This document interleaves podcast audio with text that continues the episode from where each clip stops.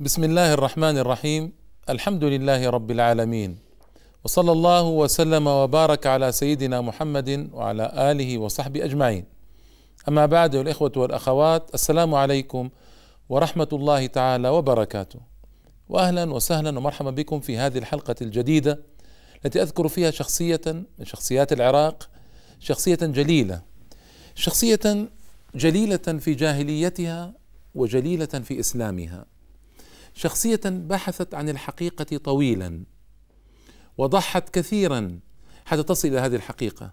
اليوم هذه الحقيقة التي نتوارثها نحن ابا عن جد وكابرا عن كابر وخلفا عن سلف.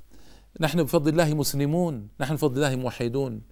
هذا الشخص ظل يبحث عن الإسلام طويلا وينقب عنه تنقيبا حتى وضع يده عليه وفرح به ايما فرح.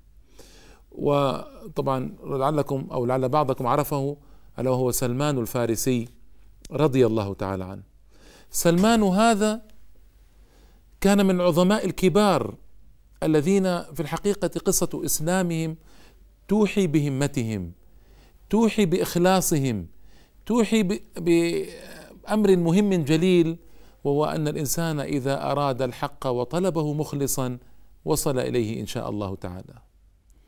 سلمان من قيل من أهل أصبهان وقيل من أهل رام هرمز فهو من تلك النواحي. وكان أبوه دهقان القرية التي كانوا فيها يعني القائم بأمر القرية مثل يعني المتولي على القرية. وكان صاحب النار التي يوقدونها فلا تنطفئ أبدا ويعبدونها نسأل الله السلامة والعافية. وثنية. وكان يحب ابنه سلمان حبا جما ويتعلق به تعلقا كبيرا. فسلمان وكل إليه أبوه إيقاد النار دوما فلا تنطفئ. ثم إن أباه قد اشترى ضيعة فاشتغل بها وكان يذهب إلى الضيعة دوما حتى يعنى بأمرها. ثم إن أباه قد تكلف بناء بناء من الابنيه أن يبنيه فاشتغل عن ضيعته عن ضيعته. فقال له يا بني آه، اذهب إلى الضيعة وتعاهد أمر أمرها ولا تأخر علي. فإني إن تأخرت علي قلقت عليك وتنغص عيشي. يحبه جدا. فذهب سلمان إلى الضيعة. في طريقه إلى الضيعة سمع قوما يدعون ويصلون في مكان. فدخل إليه فإذا مجموعة من النصارى يصلون. فأعجبه صلاتهم ودعائهم فظل معهم إلى أن غربت الشمس وأبوه في تخوف عليه شديد لأنه قد تأخر عليه. فجاء إلى أبيه قال يا بني ما شغلك عني؟ ألم أقل لك إنك إن شغلت عني قلقت عليك؟ و قال يا أبتي مررت بقوم يقال لهم النصارى يعبدون الله تعالى فسمعت دعاءهم وصلاتهم فعجبت بهم. قال يا بني ما لك وما ولهم؟ إن دينك ودين آبائك خير من دينهم. قال كلا والله فدينهم خير من ديننا. إنما نحن نعبد نارا ونوقدها ونعكف عليها وهم يعبدون الله. فخاف أبوه وجعل في رجله قيدا حتى لا يترك دينه. جعل في رجله قيدا وحبسه عنده. هنا الذي جرى أن سلمان أرسل إلى هؤلاء النصارى. قال آه، أين مكانكم؟ أين دينكم؟ قالوا بالشام. قال فإذا جاء ركب من الشام أعلموني. فجاء ركب من الشام فأعلموه. قال فإذا قضوا حاجتهم وخرجوا أعلموني فأعلموه فنزع عن رجله قيد والتحق بهم إلى الشام. هنالك في الشام دل على راهب على أنه خير هؤلاء وعلى أنه رأس ملتهم. قال فظلت أخدمه وظللت أعمل معه وكان رجل سوء فكان الناس يأتونه بأموالهم وزكواتهم يعني وأموالهم فكان آه، يجعلها عنده ولا يعطيها للفقراء والمساكين. فأبغضته بغضا شديدا. فلما مات جاءوا معظمين له ولتابوته كعادة النصارى يعملون هذا. فقال هذا الرجل كان رجل سوء فإنه كان يقبض مالكم ويجعله عنده. قال وما الدليل؟ قال أدلكم على ماله. فدلهم على سبع قلال مملوءة ذهبا والقلة معروفة. سبع قلال مملوءة ذهبا فصلبوه ورجموه بالحجارة وهو ميت. ثم دل على راهب مخلص في دينه فجاء إليه. وهو طبعا في هذا هو الذي يحكي الحديث ويقول ابن عباس وروى هذا الحديث ابن عباس يقول لا والله يا ابن عباس ما رأيت رجلا لا يصلي الخمس أشد منه اجتهادا وأعظم منه فضلا. ولا أعلم والله أني قد أحببت شيئا حبي لهذا الرجل. يقول هكذا. وظل يخدمه إلى أن كان في الرجل في النزع والاحتضار. قال إلى من تأمرني؟ يعني أن أذهب لمن؟ قال إني لا أعلم على هذا الأمر رجلا غير رجل في الموصل فاذهب إليه. فذهب إلى الرجل الراهب الذي في الموصل وظل أيضا يخدمه إلى أن قرب موته ودنت ساعة احتضاره.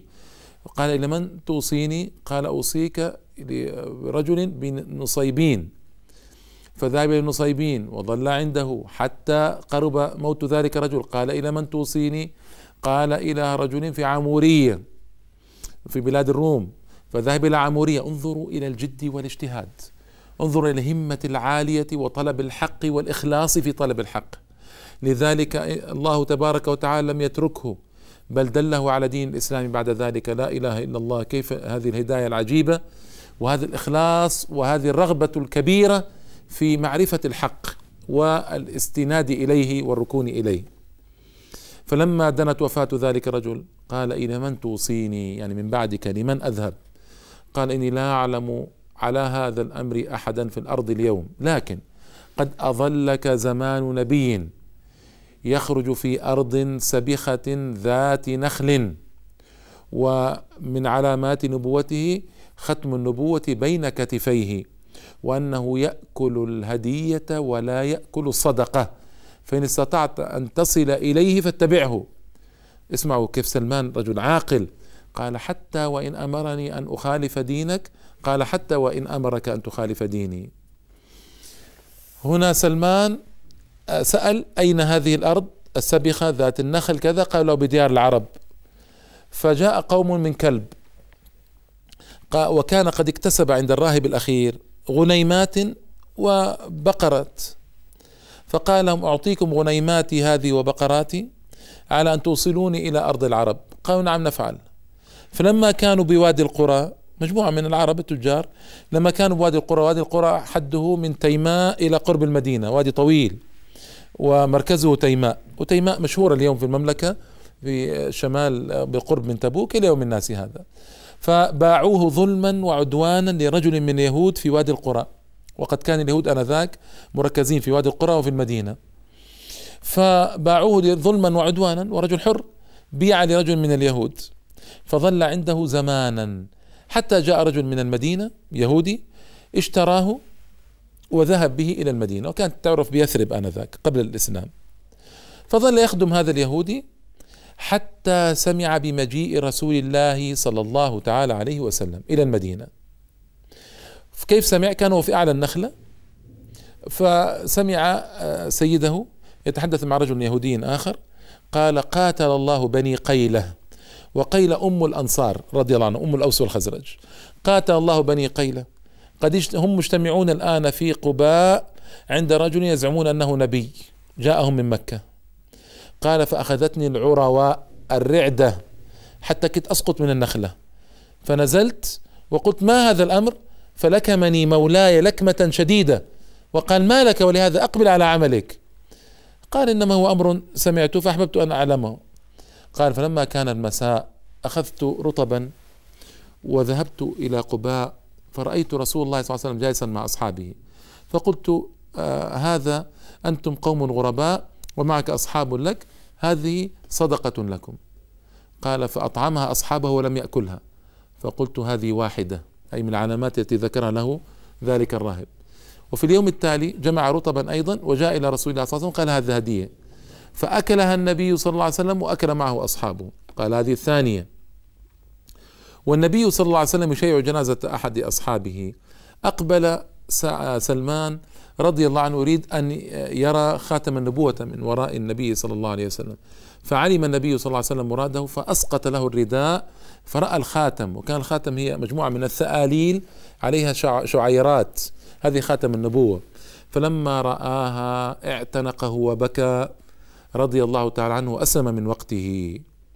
هنا طبعا النبي صلى الله عليه وسلم لما سمع قصته حكى له القصة سلمان وسمعها أصحاب رسول الله صلى الله عليه وسلم فندبه النبي صلى الله عليه وسلم إلى المكاتبة. قال كاتب يا سلمان والمكاتبة أن يأتي العبد إلى سيده يطلب منه أن يتحرر من رقه.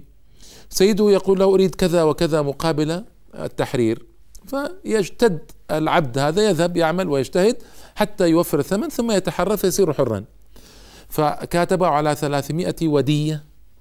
أي فسيلة من النخل تبقى حتى تكبر و... ويظهر فيها الحياة لابد. وأربعين أوقية من الذهب مبلغ ضخم. فالنبي صلى الله عليه وسلم قال أعينوا أخاكم. فجاء الأنصار رضي الله عنهم هذا يعطيه عشرة وهذا يعطيه خمسة عشرة هذا يعطيه عشرين وهذا يعطيه ثلاثين ودية. حتى اجتمعت له ثلاثمائة ودية. فقال النبي صلى الله عليه وسلم فقر لها يا سلمان ولا تضعها حتى أكون أنا الذي يضعها يعني احفر لها في الأرض. حفر لها فجاء النبي صلى الله عليه وسلم وضع آه، هذه الفسائل في الأرض. يقول سلمان فلا والله ما ماتت منها ودية واحدة. لأن من عادة أن 300 يموت منها 10% 5% لا ما ماتت منها ولا ودية. كيف وقد وضعها النبي صلى الله عليه وسلم بيده الشريفة المباركة بأبيه وأمه صلى الله عليه وسلم؟ وجاء للنبي صلى الله عليه وسلم من, آه، من إحدى الغزوات بيضة من ذهب. فقال خذها يا سلمان وأدي دينك. قال وما تغني هذه يا رسول الله؟ يريدون أربعين أوقية من الذهب. قال أدي بها دينك يا سلمان. فوزن منها أربعين أوقية معجزة لرسول الله صلى الله عليه وسلم. فتحرر سلمان صار حرا. يعني أسلم متى؟ أسلم في بدر. أسلم السنة الأولى أعني من الهجرة. وتحرر في السنة الخامسة. وشهد الخندق وما بعدها من المشاهد رضي الله تعالى عنه. وأحبه المسلمون. لأن النبي صلى الله عليه وسلم أثنى عليه ثناء بالغا وقال سلمان منا آل البيت. أرأيتم؟ ما عند المسلمين قوميات ما عندهم شعوبيات وعصبيات إنما هو الإسلام. فمن أسلم صار من المسلمين. ويتفاضل الناس بالتقوى. يا أيها الناس إنا خلقناكم من ذكر وأنثى وجعلناكم شعوبا وقبائل لتعارفوا إن أكرمكم عند الله أتقاكم إن الله عليم خبير. ما هناك عربي وغير عربي وكردي وتركي وهندي مسلمون وكفى. نفتخر بأننا مسلمون. لذلك سلمان منا آل البيت. الله أكبر. شرفه النبي صلى الله عليه وسلم رفع قدره وجعله من آل بيت رسول الله صلى الله تعالى عليه وسلم. لذلك إذا سئل سلمان من أبوك؟ قال أبي الإسلام. أبي الإسلام لا أب لي سواه. إن افتخروا بقيس أو تميم الله أكبر. هكذا كان المسلمون. وابتدأ سلمان يحضر المشاهد والغزوات وكانت له يد طولى في فتح العراق أيضا. وكان مع سعد رضي الله تعالى عنه يشير عليه ويدله على عورات قومه من فارس. فما عادوا قومه بل إن قومه هم المسلمون. وانقطعت الصلة بينه وبين الوثنيين. وكان مترجما لسعد آه، بينه وبين الفرس. وكان مثبتا للمسلمين. وقد ذكرت لكم في حلقة سعد أنه كان مع سعد بجواره عندما عبروا دجلة وكانت معجزة كرامة عجيبة لسعد وللصحابة آنذاك وللمسلمين. فقال إن هذا الدين جديد. سلمان والله لقد ذللت لهم البحور كما ذللت لهم الأرض. والله لا يخرجن منها أجمعين. يعني يخرجون من دجلة ولا يصيبهم شيء. وطبعا هنا كان سلمان رضي الله تعالى عنه آه، مثبتا وعاملا لهذا التثبيت في صفوف المسلمين. وولي كان قد ولي على ناحية من العراق بعد ذلك في من ولي من أمراء المسلمين. وكان رضي الله تعالى عنه زاهدا للغاية للغاية. حتى العجيب أنه عندما مات دخل سعد يعوده رضي الله عنه مات في المدائن في زمن عثمان رضي الله عنه. وقبره معروف إلى اليوم. يزار الزيارة الشرعية. آه، وليتنا نزور قبر سلمان رضي الله عنه زيارة شرعية. المهم فقبره آه، هناك في المدائن وتوفي في زمان عثمان رضي الله عنه. فلما جاء ليموت آه، دخل عليه سعد وابن مسعود رضي الله تعالى عنهما يعودانه. فوجداه يبكي. قالوا سعد ماذا تبكي؟ لماذا تبكي؟ ألا تذكر يا أخي رسول الله صلى الله عليه وسلم ألا تذكر المشاهد الصالحة؟ قال والله ما بي بدنياكم يعني حب الدنيا ولا أبكي كراهية للقاء الله تعالى. إنما هو عهد عهده إلينا خليلي صلى الله عليه وسلم ليكن زاد أحدكم من الدنيا كزاد الراكب. وإني خشيت أني قد تعديت. الله أكبر. على زهد عجيب كان في بيته مقلا جدا ما كان عنده الأثاث ولا كان عنده شيء. يبكي على فراش الموت يقول خشيت أني قد تعديت. فوجدوا ما عنده حسبوا ما عنده وجدوه سبعة وعشرين درهما. الله أكبر. يبكي على فراش الموت يخاف أنه قد تعدى عهد رسول الله صلى الله عليه وسلم ها ويبكي وعنده سبعة وعشرون درهما فقط.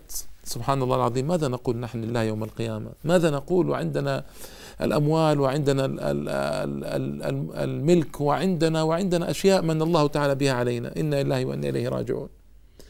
وكان سعد يحب أبا الدرداء رضي الله عنه. بينهما قصص ومودة. حتى أنه عندما جاء إلى المدائن سأل عنه فقالوا في بيروت فخرج إليه انظر الحب في الله والأخوة. كان سلمان عجيبا في حبه. فكان سلمان يحب أبا الدرداء. فلما جاء إلى فارس إلى العراق إلى المدائن سأل عنه قالوا له في بيروت. يرابط. فذهب إليه إلى بيروت ليزوره. انظروا الزيارة في الله الأخوة في الله المحبة في الله التي افتقدناها في عصرنا أو افتقدنا كثيرا من جوانبها. وكان سلمان مقوما لأبي الدرداء رضي الله عنه لأن أبا الدرداء كان متعبدا زاهدا. فنظر يوما إلى ملابس أم الدرداء فوجد متبذلة. قال ما بال ما بالك؟ قالت إن أخاك أبا الدرداء رجل لا أرب له في النساء يعني رجل زاهد في الدنيا فبات عنده ليلة ليقومه وينبهه فلما جاء ليقوم أمره بالنوم ثم ليقوم أمره بالنوم ثم جاء ليقوم أمره بالنوم فلما جاء ثلث الليل الآخر ليقوم قال قم الآن. ثم وجده صائما في نهاره قال أفطر فأفطر أبو الدرداء. فقال يا أبا الدرداء إن لنفسك عليك حقا وإن لأهلك عليك حقا وإن لزورك عليك حقا فأعطي كل ذي حق حقه. فجاء أبو الدرداء ليقص على النبي صلى الله عليه وسلم فقال النبي صلى الله عليه وسلم صدق سلمان صدق سلمان رضي الله تعالى عنه. فكان متوازنا في نظرته إلى متع الحياة والى وإلى العبادة وإلى الزهد فكان يجمع بين ذلك على وجه عجيب من التوازن رضي الله تعالى عنه وأرضاه. وهو الذي أشار على النبي صلى الله عليه وسلم بحفر الخندق وكانت فكرة جليلة آه، أنقذ الله تعالى بها المسلمين من عتو المشركين ومن طغيانهم وجبروتهم. وأيضا جاءه يوم من الأيام جاءه يوم من الأيام بعض أصحابه فقدم لهم ملحا وكسرات من آه، قدم لهم زعتر وكسرات من الخبز. آه، فكيف جاء الزعتر؟ هذه قصة لطيفة. يعني هو قدم الملح والكسرات الخبز فقالوا لو كان في ملحنا صعترا والصعتر والزعتر يعني كانوا يقولون صعترا بالصاء والصعتر والزعتر كلاهما شيء واحد.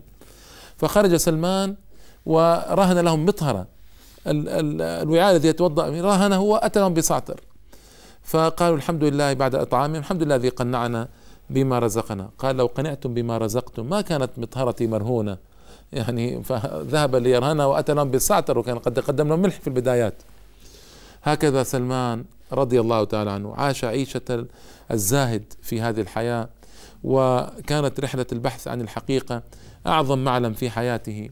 قادته إلى الإسلام العظيم وقادته ليكون قائدا في الإسلام وقادته لأن يكون عظيما في الإسلام وقادته لأن يكون زاهدا ورعا متعبدا وقادته لأن يكون معلما مرشدا وقادته لأن يكون محبا لأصحابه متآخيا معهم.